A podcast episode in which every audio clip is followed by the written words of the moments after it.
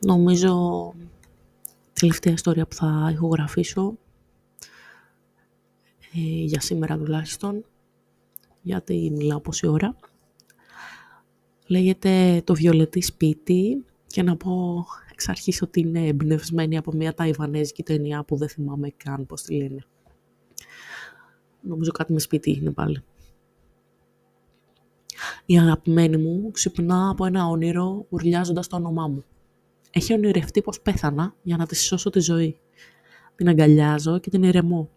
Της λέω πως πάντοτε θα είμαι εδώ, κοντά της. Κάθε πρωί, γλυκά, να την ξυπνώ. Μαζί φεύγουμε. Ταξιδεύουμε προς το μέρος που και δυο μεγαλώσαμε. Της είχα πει κάποτε πως εκεί θα ήθελα να κολυμπήσουμε παρέα. Να της δείξω το σύμπαν που αποτελείται μονάχα από εμάς τους δυο. Ένα δικό μας φανταστικό κόσμο. Εκεί είναι ένα παλιό σπίτι που της άφησε ο πατέρας της. Και ίσως είναι λιγάκι αλόκοτο, γιατί είναι βαμμένο ολόκληρο βιολετή. Εκεί της μαθαίνω να χορεύει. Άλλη μια δικαιολογία για να αγκαλιάσω την ψυχή της. Μαζί ανακαλύπτουμε ο ένας τον άλλο. Ύστερα όμως αρχίζει και γίνεται νευρική. Με ζηλεύει χωρίς λόγο. Μου επιτίθεται. Με κατηγορεί πως δεν την αγαπώ πια. Πως την απάτω με μια παλιά της φίλη που συναντήσαμε στην πόλη. Όταν καλεί τη φίλη της σπίτι, τα βάζει και μαζί της. Απαιτεί εξηγήσεις. Όμως η φίλη της, της λέει την αλήθεια. Σύνελθε, δεν είναι πια εδώ. Της λέει πως δεν είμαι πια εδώ. Πως δεν είμαι πια εδώ, λέει στην αγαπημένη μου. Πως πέθανα, προσπαθώντας να την προστατέψω. Πως είμαι μονάχα ένα δημιούργημα της φαντασίας της. Όπως εκείνη, όμως εκείνη μου λέει πως δεν μπορεί να με αφήσει; Ίσως θέλει να μείνει για πάντα μαζί μου σε αυτό το βιολετή σπίτι. Ουρλιάζει το όνομά μου όπως πάντα. Όπως πρώτα. Βακρίζει. Με ζητά.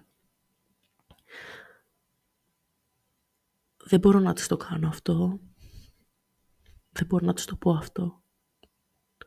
Συγγνώμη. Ψιθυρίζω.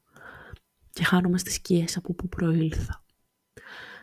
Συγγνώμη που δεν σε αγάπησα όπως έπρεπε. Συγγνώμη που δεν είμαι εδώ να σε αγκαλιάσω. Συγγνώμη που σε άφησα ολομόναχη.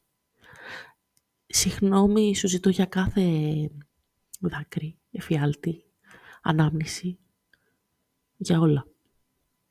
Λυπάμαι που ποτέ δεν μπόρεσα να σου δείξω ένα μαγικό κόσμο που να αποτελείται μονάχα από εμάς τους δυο. Συγγνώμη που εσένα επέλεξα να αγαπώ. Συγγνώμη που εσένα επέλεξα να αφήσω. Συγγνώμη για όλα τέλος πάντων. Τώρα είσαι ελεύθερη πια.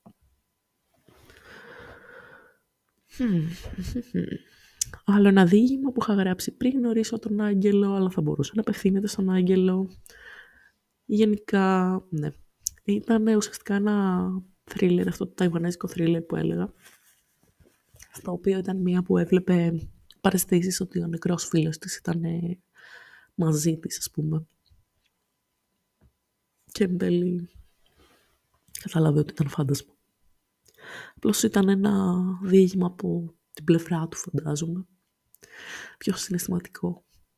Όχι τόσο θρίλερ όπως η ταινία. Τέλος πάντων. Η ομίχλη γίνεται πιο έντονη τώρα. Εδώ στο μακρινό αμύγδεο. Βέβαια όταν το ακούτε αυτό ελπίζω να είμαι κάπου αλλού.